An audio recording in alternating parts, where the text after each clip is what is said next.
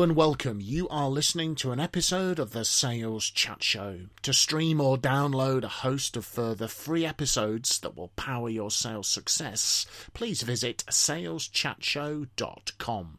We really hope that you enjoy and benefit from this episode.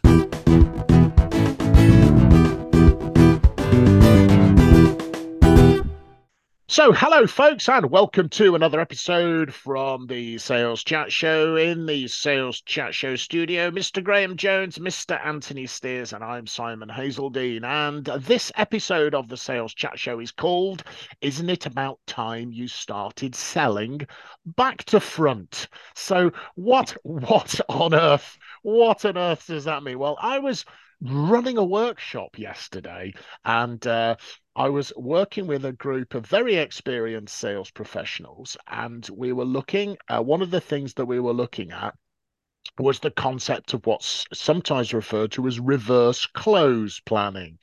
So many, many sales organizations have a sales process. It's often sequential, step one, step two, step three, because to some degree, sales is a process, and that is that is a very, very sensible thing to do. And I think there's probably, therefore, because many people have been trained in that process, there is sort of a mental approach, a mental model that we start at the beginning and we go towards the end. Well, as the name would imply, reverse close planning, we do a, a fairly classic Dr. Stephen Covey beginning with the end in mind. So we go to the customer has placed the order and as as we have closed the sale in in old school sales parlance and we work backwards what needs to happen from yes and purchase order what needs to happen and you work backwards and see where you are in that in that process. And it allows a salesperson to sort of say for each sales stage what is what is the event? What what decision does the customer need to make? What actions are there therefore to take? Who's going to take the action? Because it, it's it's often a team a team sell in many things. When's it need to be completed? What do we need? But also blocking what might get in the way? So we're starting with success working backwards and, and helps us. And, and it's an interesting and i'd just be interested in anthony and graham in your your perspectives.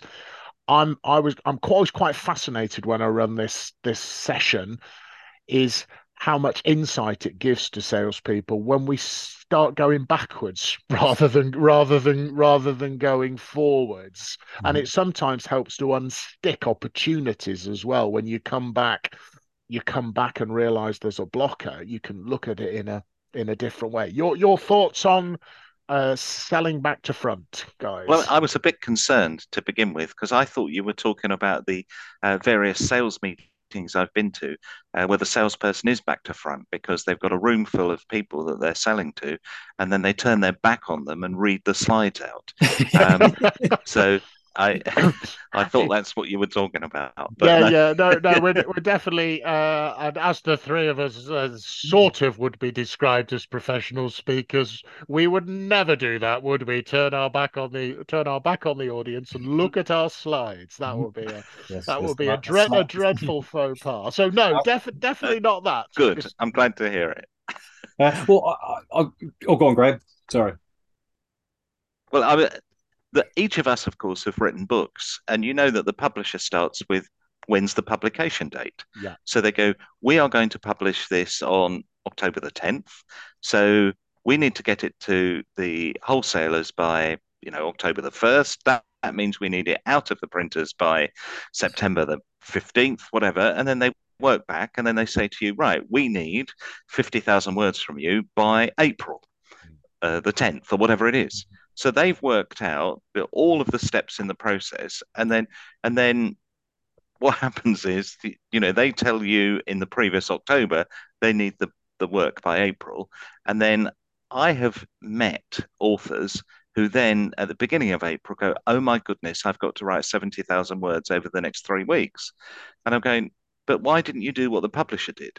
Because the publisher mapped it all out backwards why don't you map it all out backwards? Because then you could start writing just 500 words a day rather than 70,000 words in three weeks. Uh, and you wouldn't have put yourself under that pressure. Um, and so, and you know, in the world of we go to conferences and events, you know, the conference organizer goes, well, the conference is going to be, there are conferences now being organized for four years' time. And they, they, have had to book it. You know, you go to a major venue, you want the Excel, you can't book the Excel Center for next week. You're going to have to book it for four or five years' time. So you mm. know in five years' time, you're going to be having this event. You then work backwards from that mm. to now. And that tells you what you've got to do on various. And I never understand why salespeople don't do the same. You know, if I want to sell, if I want the customer to have this item in September, what have I got to do between now? You know, what what's going to happen yeah. at the end of August? What's going to happen at the end of July? What whatever, all the way back to today. Because mm. you've got you'll have a fairly good insight into your typical buying cycle, and is that it does allow you to plan what you need to do in a more yeah. system systematic manner. I think also this has a side benefit of helping with sales forecasting and sales accuracy because I think the question when are you going to close this sale is sometimes the wrong question for a sales manager to ask. Yeah. Is okay, so when when will the customer be ready to purchase? Yeah. And what and what therefore do we need to do to facilitate that mm-hmm. happening? Because one of the problems with thinking about sales processes is they sometimes seem to, in some organizations, people think they float around in midair. They don't. They're aligned to, connected, or should be aligned and connected to, to the customer's buying process. There's, and if the customer's buying process is going to take three months, there's hmm. probably only so much you're going to be able to do to to speed that up, right? Yeah. So it's that. So, yeah, some, Anthony somebody asked you the other day, "Oh, what's a really good question to ask a potential buyer?" And I always say, "Well, I would ask them, what's their desired time frame?" Yes. Because once I know what their expectation and desired time frame is, that manages my expectations of when I'm going to close this or how I might try and create more urgency. Um, I think Graham is right, though. I think some salespeople can massively be missing a trick um, by not using this kind of technique. And we, you're talking about reverse closing from a sales perspective. Yeah. I think Graham kind of gave the example of almost going in uh, sort of tracking the production of the, the, the or the delivery of what it is you're going to do, mm, which I mm, think is great. Mm. But from a pitching perspective, asking that question of if everything was perfect, what would the world, what would the company look like in 12 months' time? If you can mm. get people doing that future state thinking, yeah, seeing that perfect picture, it puts them in a great positive mood. It gets them opening up, talking.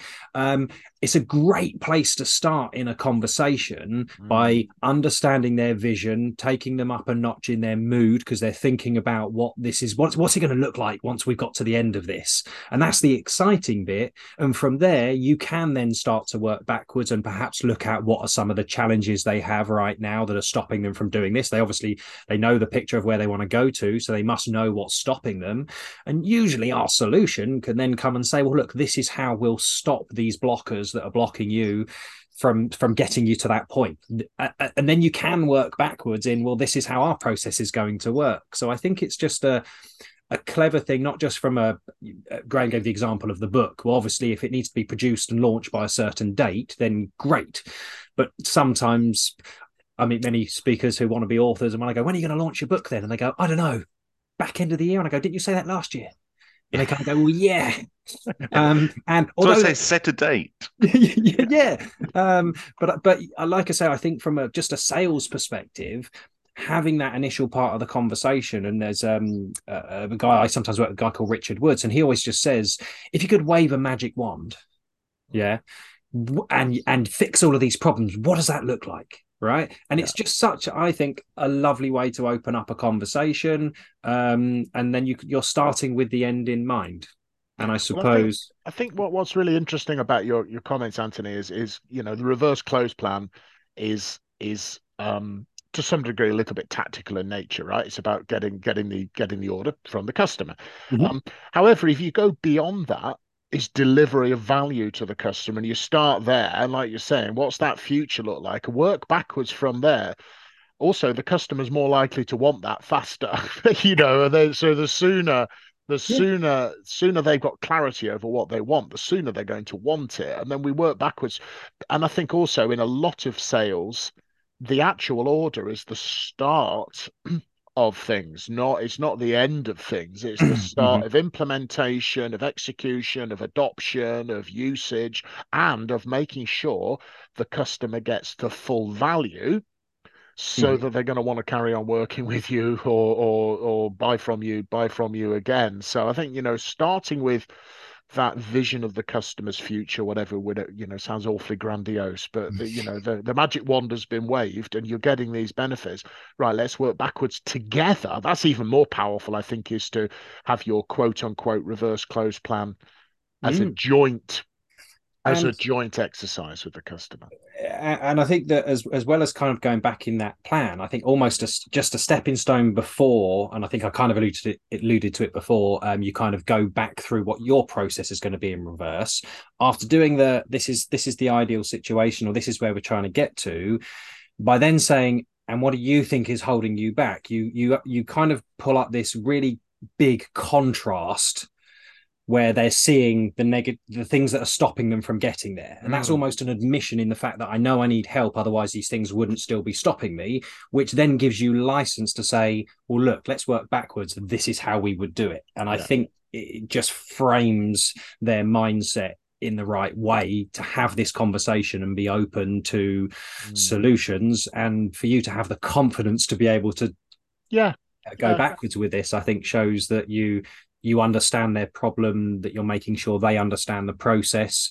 You can also gauge like uh, the example graham gave is is writing 500 words a day feasible for you? Can you can you squeeze half an hour an hour into it? If not should it actually be you're going to spend three an afternoon every week?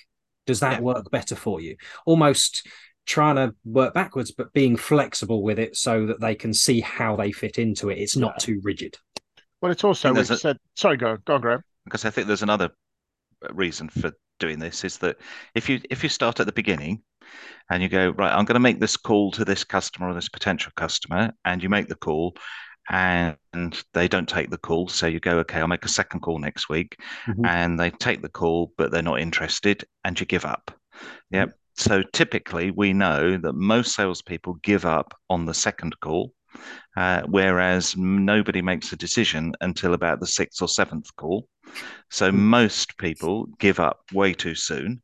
Mm-hmm. Whereas if we go in reverse and we've worked out what the end is like, then we know that you know on um, whatever it is, June the 12th, the, this call will inevitably be about this stage of the process. On June the 1st, the call then will inevitably be about this part. Then on May the 10th, the, mm-hmm. and so your first call is not to try and sell something. It's your first call is establishing mm-hmm. the meeting when you're going to meet somebody about something, you know, because you know where you're going with it. It isn't, you're mm. not trying to do everything at once. You, each of those steps has been broken down in such a way that it makes it much more approachable for the salesperson. They're much more likely to do it because yeah. they're not facing this big thing.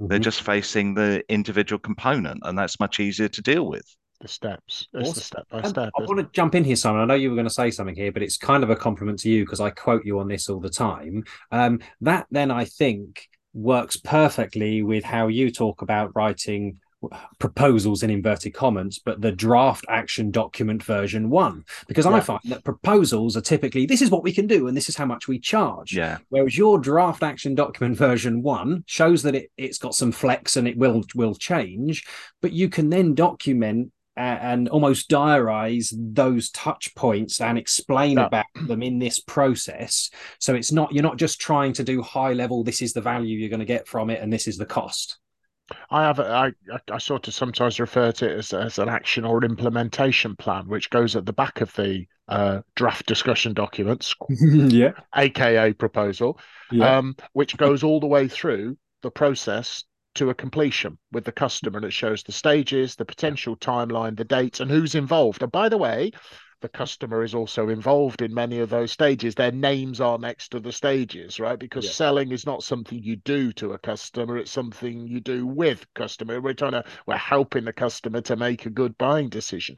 And mm. I've had very, very strong responses, very positive responses to that approach from from customers. You know, it shows the stages that we'll need that we need to go through and that's been discussed with them in advance of them getting that mm. that draft document, or or I'll say, would you like me to lay out like a first cut of how how we might bring this to fruition? Oh yes, please.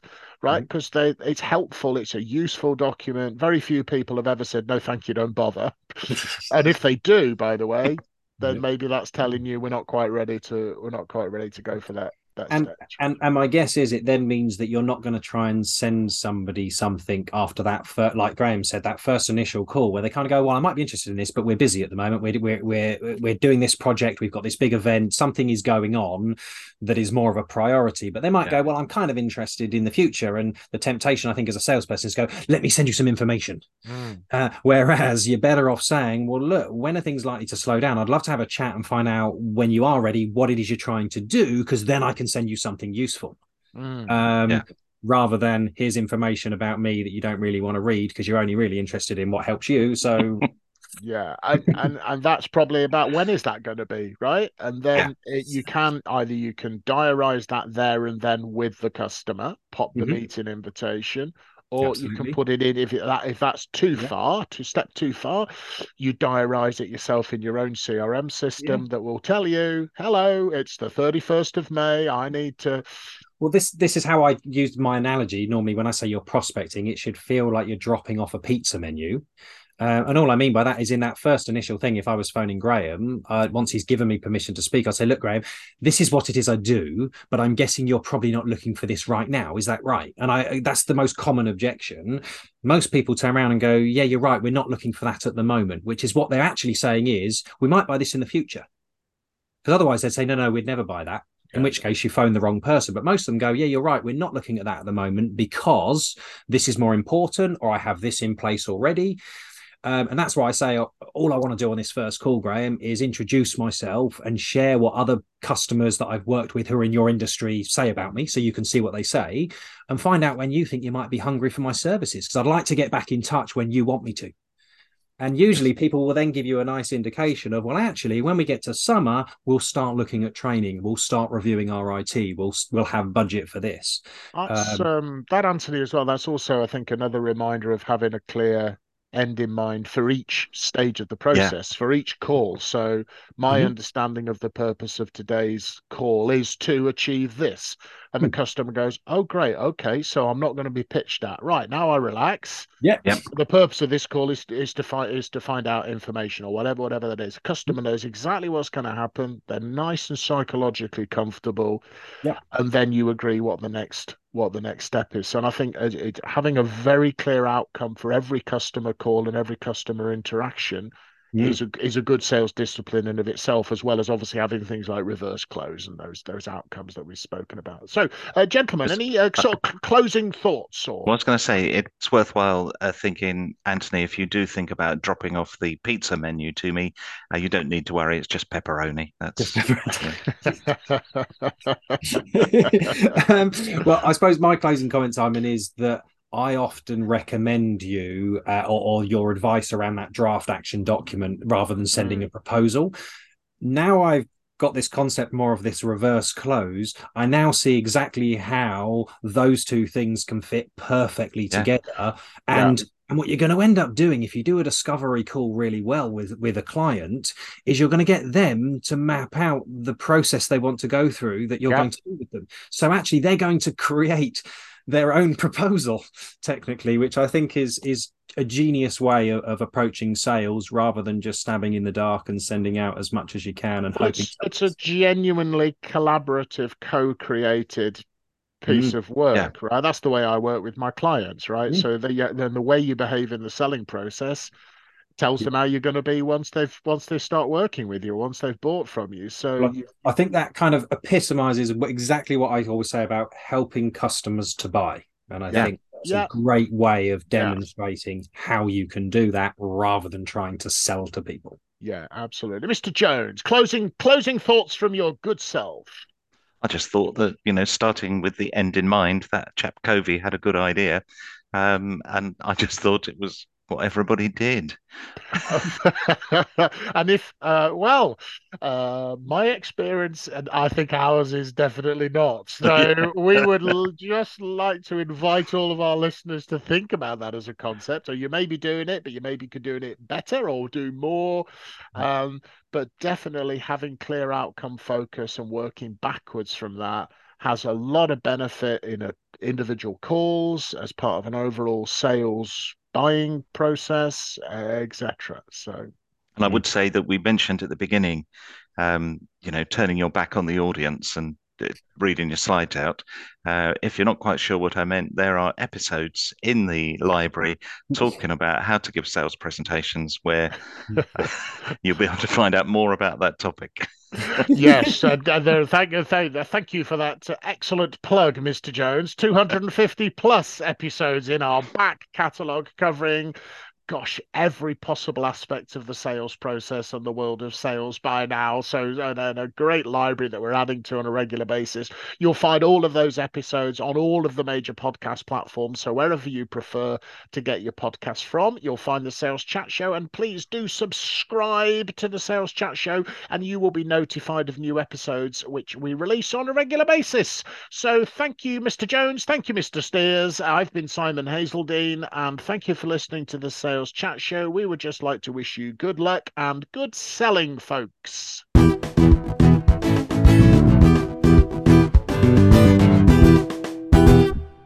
Have been listening to an episode of the Sales Chat Show. To stream or download a host of further free episodes that will power your sales success, please visit saleschatshow.com. Thank you very much for listening to this episode, and from everyone here at the Sales Chat Show, we'd like to wish you good luck and good selling.